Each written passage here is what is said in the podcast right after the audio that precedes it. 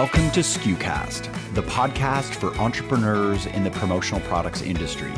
SKUcast shines a light on our industry's best work, features maverick personalities, and discusses what's really involved in running a modern promotional products business. SKUcast is the official podcast of commonsku.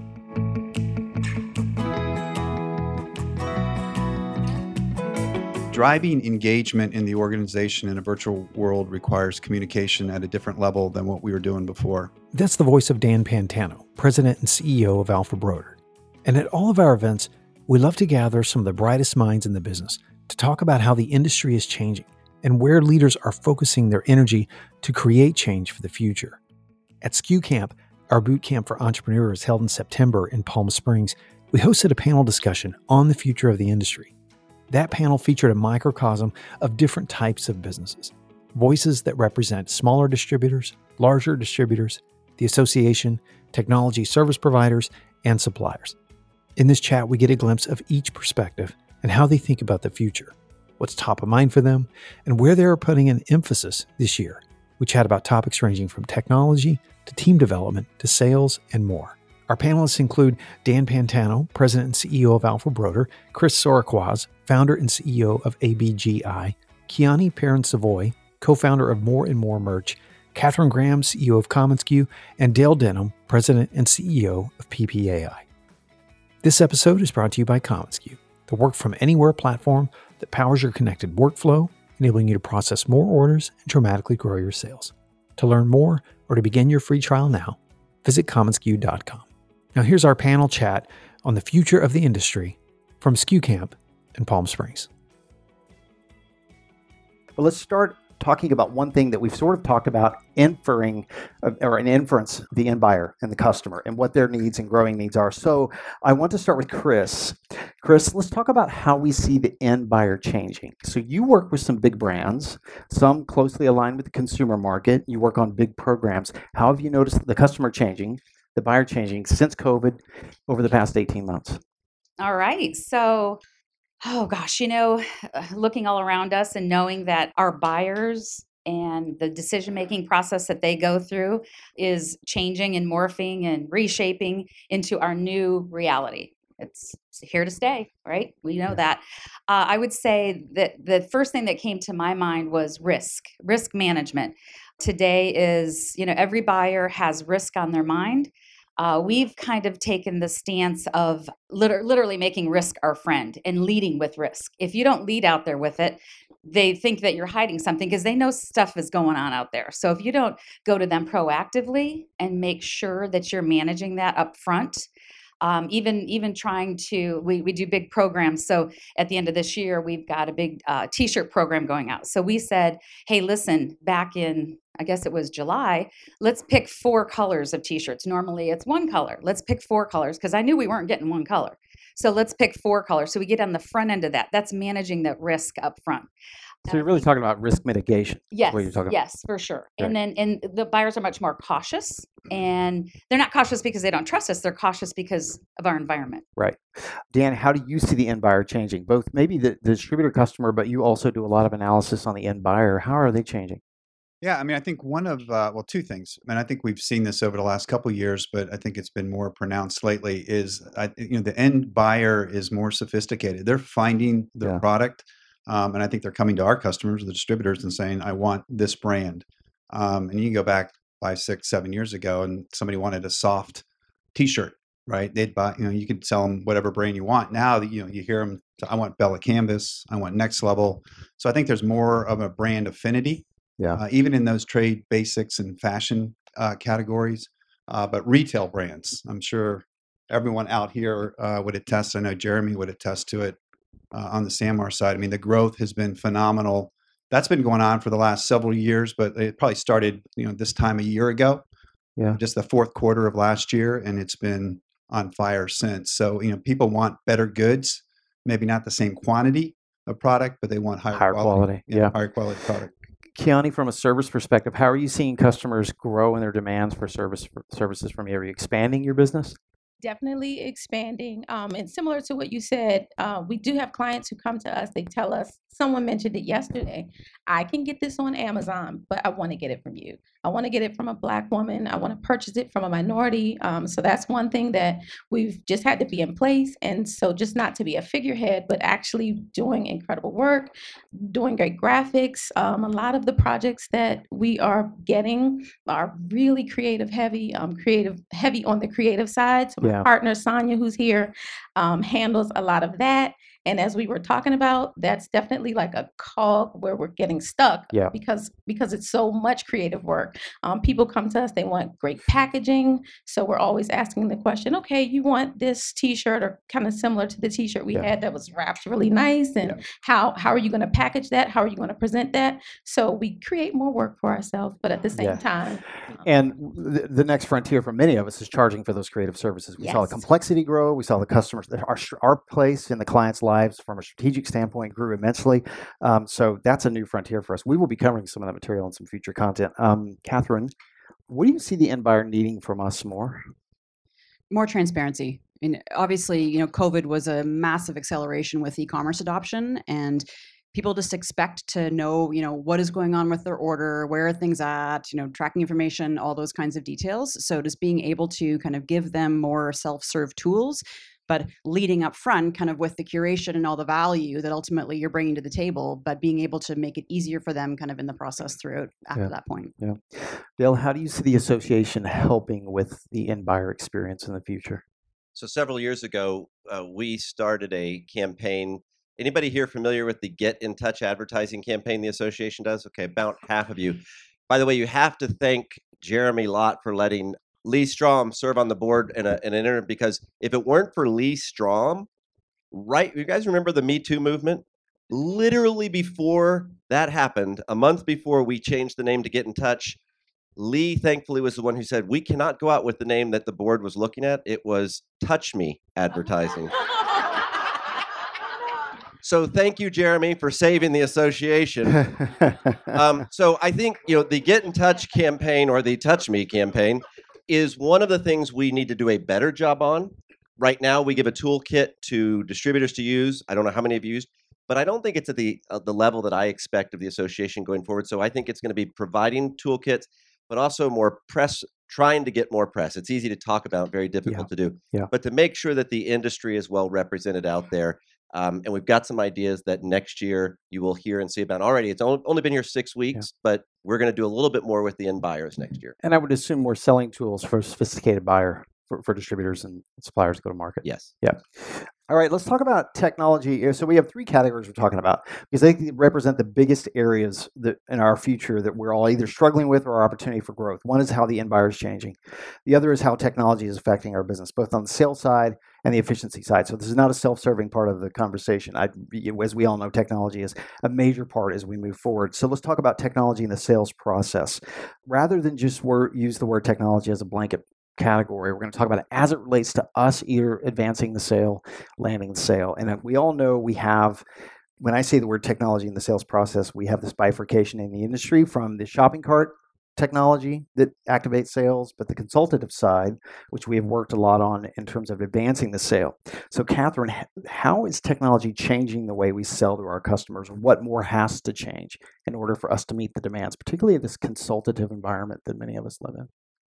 Building on what I was saying earlier around kind of the that great mix of curation and self-serve, and this was a lot around the design of you know portals and shops and, and those kind of concepts of being able to to showcase the value that you're bringing in terms of curation at the beginning part of the equation, but ultimately just making it easier. And I think this translates, you know, all the way through, and you're going to hear me beating this one like a dead horse as far as getting the friction out and promo standards and leveraging kind of all those pieces along the way that Yeah. we just have to be looking at all the pieces all the elements that we do across every step of the process and thinking how can we be leveraging technology to get that admin burden off of us and be able to focus more time on adding value Yeah. Mark and I were talking, we used to hide all the details from the customer, and now we're involving them a lot more in the selling process.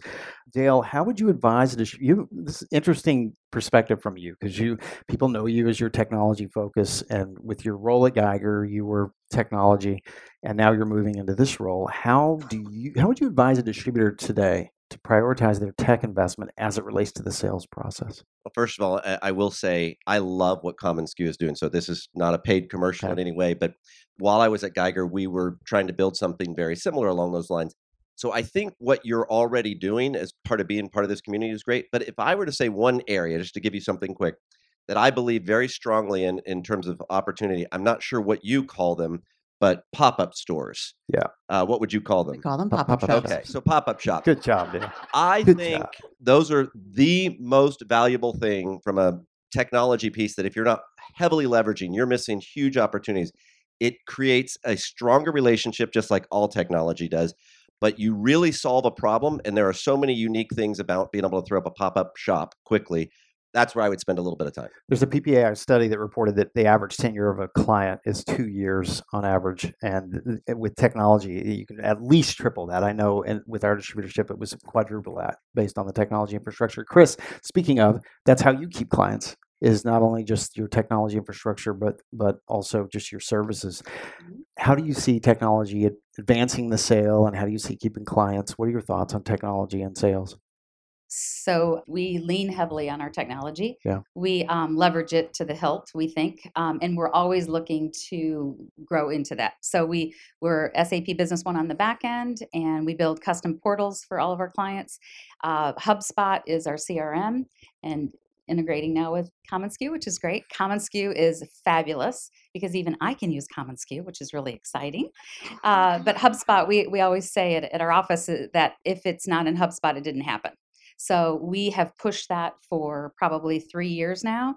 And um, with our HR situation that we have today, people you know taking an extended leave of absence because they just can't cope or or people leaving for unlimited vacation time you know that kind of thing. It, it, it, makes us so the people that are left behind to serve um, it makes it to where we can pick up a lot easier. So we really really push hubspot. You know we we plug into sap we we buy plugins on the back end of sap so when uh, a large customer comes to us and says we need really need this we figure it out through a plugin typically so technology is expensive but it's even more costly not to have yeah dan what kind of tech investments is alpha broder looking at for the future and and how do you see that when you're looking at clients and through to mm-hmm. end buyers how do you view that yeah, uh, well, I mean, it's the biggest area we're investing in is technology. I mean, bar none in our company, and really three areas. One is what we're doing with Common commonsku. So we're trying to get as integrated with as many platforms as we can, and I think that's part of what's going on in the industry. I think people are consolidating around platforms. So our focus is to make sure that we're trying to scale what we're doing to do that, you know, more rapidly uh, with more platforms, but to do it in a way that's not just about transferring information, but it's taking steps out of the process. And Catherine talks about that a lot. Yeah. And so I think we can drive efficiencies for our customers. We can drive efficiencies uh, on our end. That's really what we want to do from an integration perspective. Uh, and I would say, you know, the second area is really around our website. You know, we have two different businesses. We have the hard goods business, the soft goods business. So we're focused on, you know, can we create a better customer experience with the two of those? Do we bring those together, create yeah. a single website? uh, and a lot of the efficiencies that we can drive for our customers uh, by doing that. So that's a big area of investment. Uh, and then the, the, third area is really using technology to uh, to pull information. Uh, when you talk about kind of advancing the sale, uh, I think about our sales organization, whether it's our CRM tool, how it integrates with our FDM4 tool, making data and information more readily available for our sales team. Mm-hmm. So they're better at what they do. They're more informed at what they do. We have better team selling. When you think about customer service, you think about our inside sales team. You know, better connectivity uh, across the organization. So those are really the three areas. Okay. Uh, overall. Okay, Kiani, how do you plan on investing in technology in the future? You talk about you talk a lot about the growing needs of your customer and is expanding. How does that affect the technology investments you're going to make? So I have a few thoughts about it. Um, being here over this entire week, we have a certain clientele that we attract very easily because of our social media, because of you know what we've built. We've done probably too great of a job on social media really attracting the wrong yeah. clients as it stands now. So it served us well initially. However, we're wanting to grow in a different direction. So just trying to have to pivot. Um, but initially we used our social media as really kind of our calling card. Um, we had something set up in the background. We use Typeform to collect information. So anyone who's interested in working with us, um, we send them to our Typeform. We use that Typeform almost like gold. It just kind of lists anyone who's ever reached out to us. Um, so we use it in that way. But at the same time, we had those types of customers. They're coming to us and they're going to Sticker Mule, who I don't know if you guys just saw they launched like a t-shirt. Like you can now do t-shirts on Sticker Mule. Exactly. It's not the pony, so it's not cool. Um, but but it, but it's super easy. And so um, that's what we love. We love um, when the, when the experience is easy. So we have a great intake process, but now we're just working on the back end and just trying to make all of those processes from the time that you reach out to us, Yeah. um, make all of them match. And Yeah. um, that's commonsku has definitely helped a ton, Yeah. and we don't use our shops enough. Um, but when we go home, that's like our homework. Yeah, technology has really democratized things. I mean, uh, Greg will test this, and Brian is. We were spending. I don't know what you're doing now, but we were spending quarter million at least on technology every year, just from the a lot more. And and so there's so much changing so rapidly. Let's talk about technology and efficiency. So Dale, we don't have to bemoan how inefficient our industry is. We kind of all get that. I think we're aware of it. How do we use technology to simplify our supply chain? There's a big question that I just can't believe I ask you that broad of a question, but I'm gonna let you answer it. first we need to get people to use it. I guess, you know, if you talk about promo standards or any sort of standard, you've said this today, the inefficiency of our industry because of the lack of standards drives me nuts. It has for the 20 plus years I've been in the business.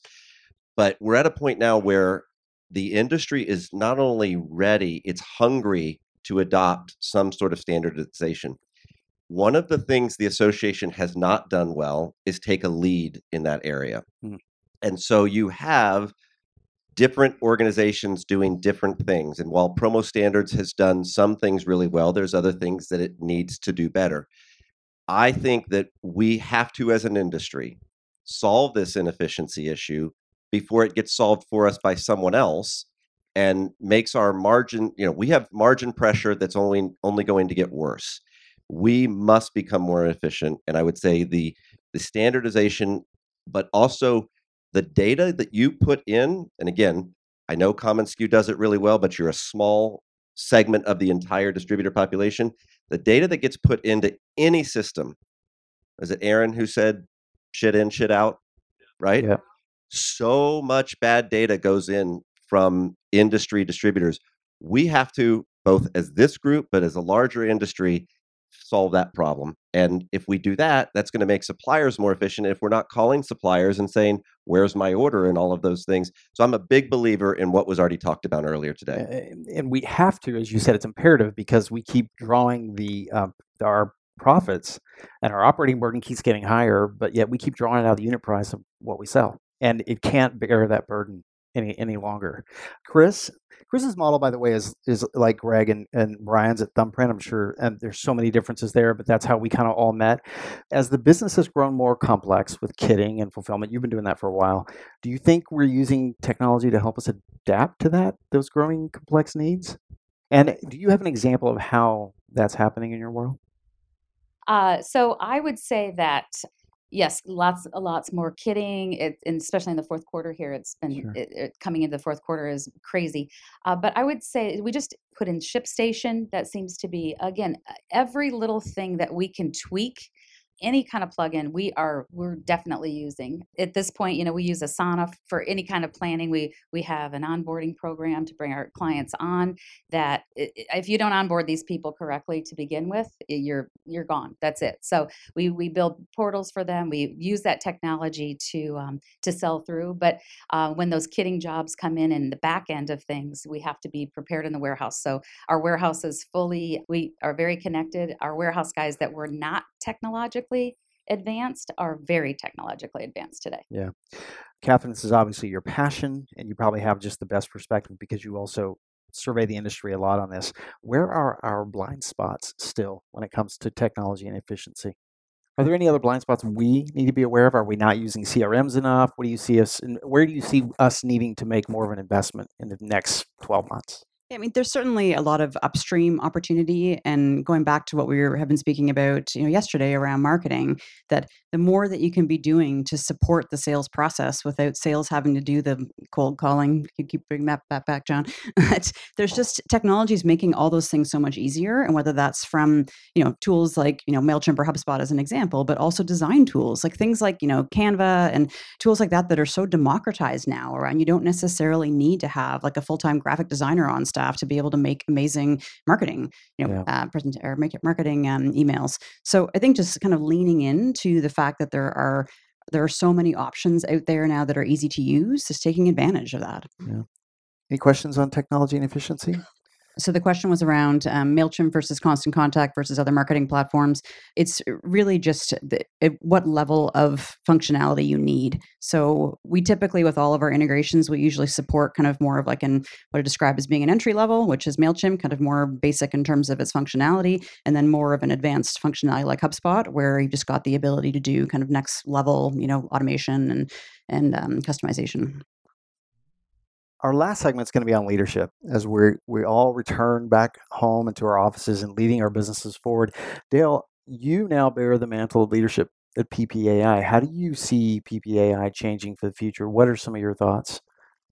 I don't want to use the cop out of I'm I'm here to listen and, and learn, but that's essentially right now I'm you know on the listening tour uh, what do we need to do? So, as much as I'm willing to share my bias a little bit, I hope that for the little bit of time we have left, if anybody will share with me things you want, PPAI is in a really wonderful position.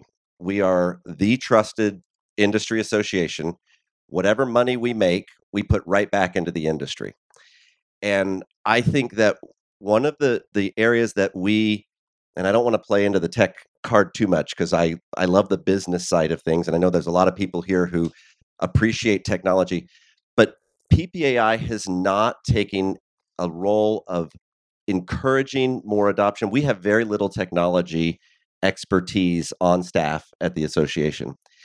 I think that we need to be a leader. We don't need to be in the business that commonsku is. We want to partner with and support commonsku and the other industry providers out there, but we need to drive this industry forward. So, whatever needs to be done we need to be the leader yeah. in that. And right now, technology is the area that all of us are paying attention to, and yeah. PPAI is missing that opportunity. It's refreshing to hear because your share of voices, as we know, very, very large. Dan, leadership has changed, and you are. Uh, this is a topic I know we talked about on the podcast that you're very passionate about. Maybe it's not fundamentally changed, but our teams are changing and demands are changing, as we know from this morning. As you survey how the world's changed. What's the most important leadership trait for us to be aware of as we look at the, over the next 12 months? Well, I mean, I I don't know if it's a leadership trait, but it's required of leadership. Uh, you just think about driving employee engagement in a much more virtual world. You know, our our sales. I won't see our salespeople for it's going on two years. Yeah. Right. So driving engagement in the organization in a virtual world requires communication at a different level than what we were doing before. I mean, I think we learned that uh, as we went through, uh, you know, last year. So, and that's a lot harder, especially you know, people are you know they're busy, they're stressed, they're you know, it's taking the time to make sure that you're spending the time talking about what the company is doing. Uh, to try to get alignment uh, across the organization and doing that on a you know on a virtual call is difficult versus having people together uh, in groups. The second thing I think is is I look back in our organization and what we went through, and everyone here went through it during COVID was you know the folks that rose to the top in the organization from a leadership perspective really demonstrated their ability to lead through adversity. Uh, you know, it's one thing to lead and you know have a great team and everyone's having fun and the business is is humming along, but your business is down 80% and you're taking out 30% of your workforce and doing that in a way uh, one you're still instilling confidence in the organization that you're going to get through it.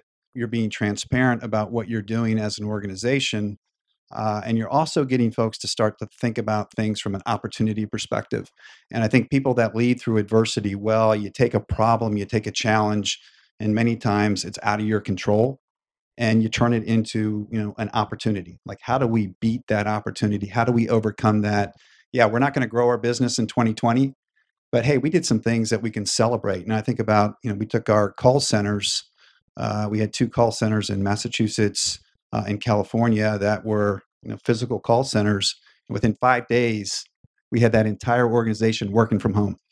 We had desktops. We didn't have laptops. So people did remarkable things, and you got to celebrate that. And then you start to feel like you're winning again, uh, and you're not just you know going uphill. So I think leading through adversity, and I think you know having leaders that can do that uh, strengthen you know the organization and they grow up grow from it uh, individually so you know hopefully we're not going to go through anything like that again but you know we're here to talk about the future i have no idea what yeah. you know what the future is yeah. going to be i think that's one of the learnings right you gotta you've got to adapt quickly uh, you know because things are coming at you, you know, really, really fast. Yeah, so. You spend a lot of your time leading leaders with a billion dollar plus enterprise like you have.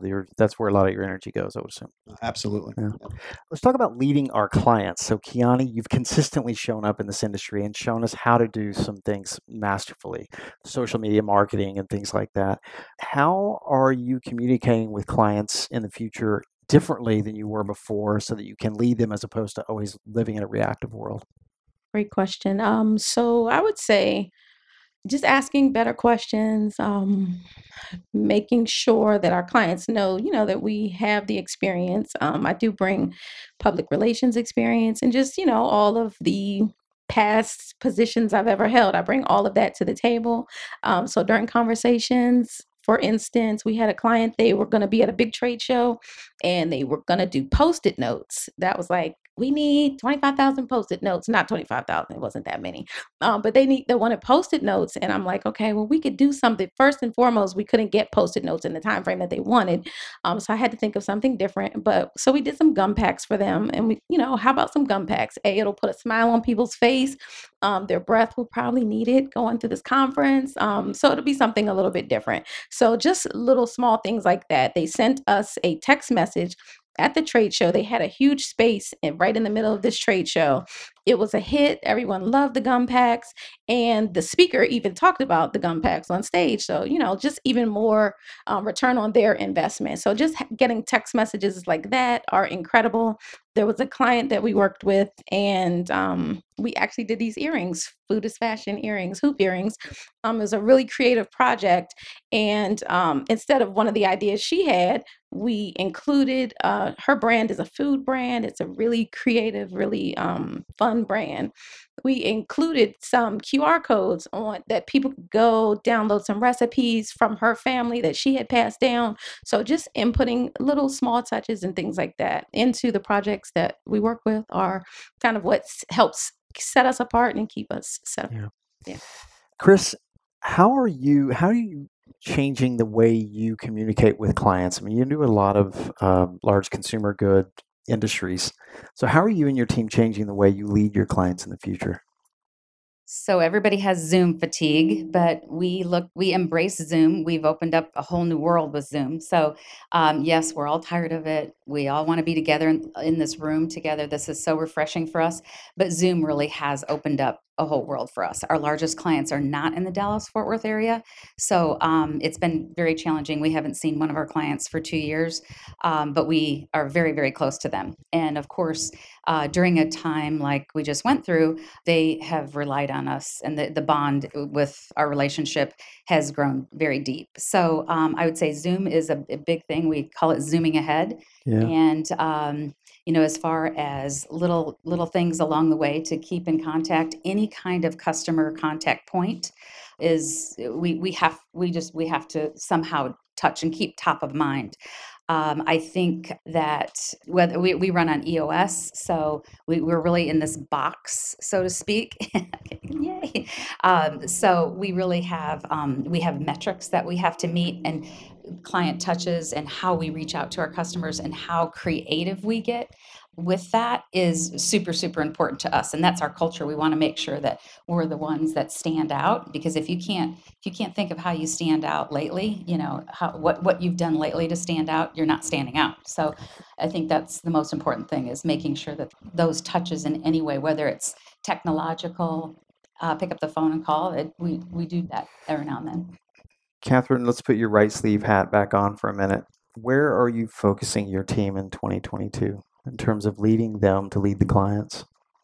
I think this is the moment to flip the script. Like we, I think so many of us as as salespeople, distributor salespeople, kind of sit back and let the client kind of guide the conversation they need you to lead right now. They need solutions, they need answers. They don't have the answers in every facet of their business at the moment because everything has changed. So, whether that's how to attract and retain talent, whether that's how to reach clients, whether that's how to appreciate clients, you know, all of these elements, there is a blank slate out there where the toolkit has been completely upended and they need you to step forward with solutions. So don't be hanging back, kind of waiting for them to be reaching out. Like have the confidence to sit at that table and drive the conversation and the confidence in the the experience that you bring to the table and what it is that you have the perspective on in working across clients and the, the solutions that you can share. So we just need to step forward in a huge way. And I think with that comes like enormous opportunity. I mean, we have such a great opportunity right now to be taking market share from every other medium. Like the, as I say this, the slate is blank. So get in there and take what we deserve as far as the industry is concerned final rapid fire round of questions here. As a leader, you can only focus on a finite number of critical initiatives, each of you. Where do you plan to invest most of your mental energy in the next 12 months? Keani, let's start with you. We'll work our way down. So when you asked me that question, I mm-hmm. literally had a list of like 20 things um, that we are thinking about, that we're worried about. Um, but if I had to narrow it down into three, the first thing would be into just figuring out what we don't know about business. So uh, we are a really small shop, me and um, my two partners. So we are super small. But by the time we come back next year, hopefully you can ask us who we've hired and we will have some names for you. So just learning the things that we don't know. I want to be able to answer all of like the Shark Tank type questions, um, like what these numbers are. Maybe I'll call John Vo to help me figure that kind of stuff out. Um, but just to be able to answer better questions about our business from a really business standpoint and not just like a mom and pop. Um, so hiring and then retiring, um, just kind of thinking about those things really make a business a business. And yeah, that's it. Great, thank you, Dan. You really have to focus your finite energy because you could you're pulled in so many different directions, particularly with supply chain challenges. Where do you see yourself investing more mental energy next year? Well, one to be executing our strategy, and we've got four key pillars to our strategy. I won't go through all those, but um, you know, one of those is the technology piece that we talked about earlier. And I think in normal times that would be a really big focus for our organization. But we're really focused on the customer experience, and some of that's tied to what we're doing from a technology perspective. And you know, I think we have got a long ways to go to get to where we want to be, and trying to really take out friction in the process. And that's through all sorts of you know the different ways that orders and uh, interactions with customers come through to us. So that's a big uh, focus operationally and it's a big focus culturally of what we're trying to do for next year but i you know i believe in uh, the folks talked about this yesterday in the supply chain we're going to be dealing with the supply chain issue well into the latter part of, of next year and we're not going to be able to create a great customer experience if we don't try to get out in front of that. So I envision at least well into the back half of next year, whether it's staffing, you know, that challenge I think is going to be ongoing, and whether it's supply chain, uh, as you heard heard the folks talk about yesterday, that's going to be the back half of next year. So we're going to still be really tactical. Yeah. Um, to get that, because those are the two biggest issues that our business is facing, and if we can mitigate those better, it's going to allow us to do more strategic things. Yeah, Chris, how about you? I think it, client experience always. Yeah. It's it's top of our list every year. Uh, but the the journey, the customer journey, has been um, something we've worked on this year. But we are really, really, um, and we one of our core values is customers first. So, and we really, really do walk that talk. So through technology, through the use of our technology, uh, we want them constantly coming to us. I had a client come to me the other day and ask me about an attorney.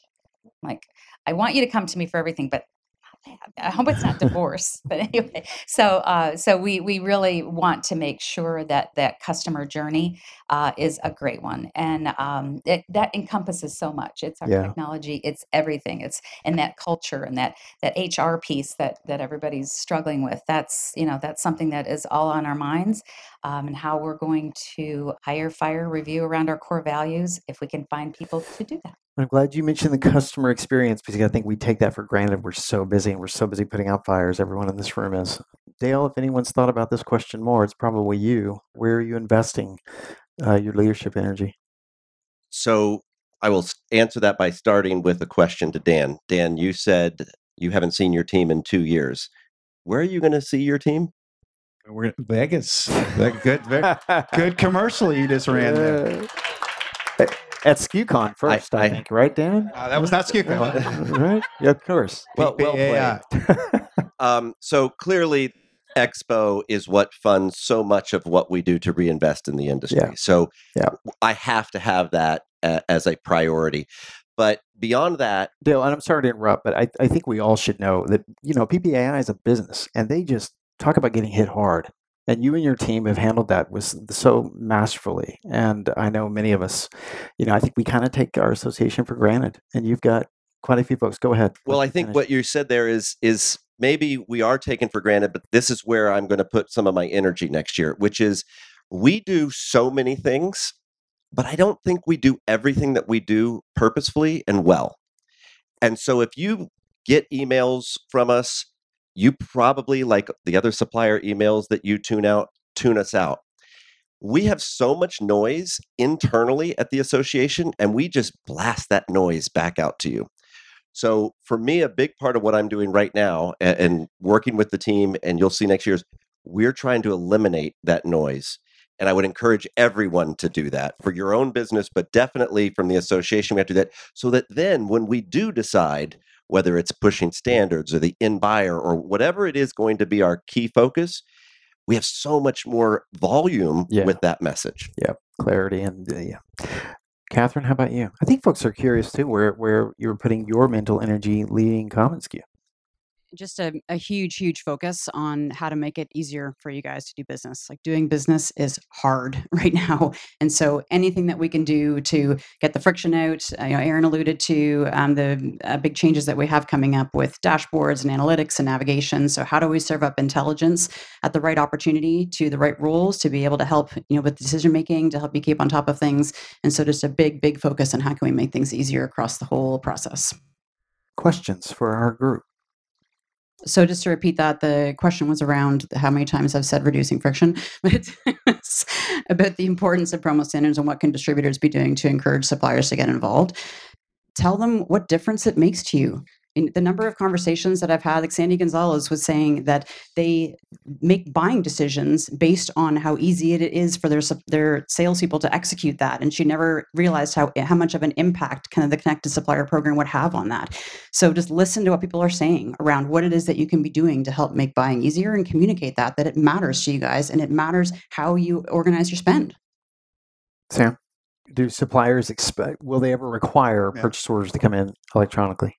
Um, or we're not going to do business with you. Uh, it, no, I, I, mean, I think, I mean, we are clearly pushing our customers that way any any way we can, and and I do think it's naturally going to kind of evolve as I think consolidation continues, and there's you know more customers are on these fewer platforms that are out there. Um, commonsku is obviously a great example of that, but I don't foresee in the near term that we would do something that dramatic. We'll encourage it, maybe we'll incent it um, you know, you use the carrot uh, and not the stick to reward people because it's way more efficient for us. Um, so we get some value out of that. We can share that value back to our customers. So that would be the way we would encourage it. But I mean, we we've got you know close to 100,000 customers, uh, and we're a long way. I think you would really have to kind of segment those customers and and and figure out which ones are able to get there that they just don't want to get there. But I think that's a long way off before you really try to force it and I'll just add, based on my experience, that's 100% correct. I do think the incentives will start to be more valuable, whether it's monetary or the example of what you shared with Starline earlier today, you know, 85 POs sitting there and one goes to the front of the line. I think it will happen sort of naturally, but our industry is very, very slow to adopt. I don't see in the next five years any supplier saying no or even boldly saying, you know, you're behind the line in, a, in an official way. But I think the incentives are going to grow quickly in a way that it will help. Yep. Thank you guys. Thanks. Give a round of applause for our wonderful panel. Thanks, guys, so much.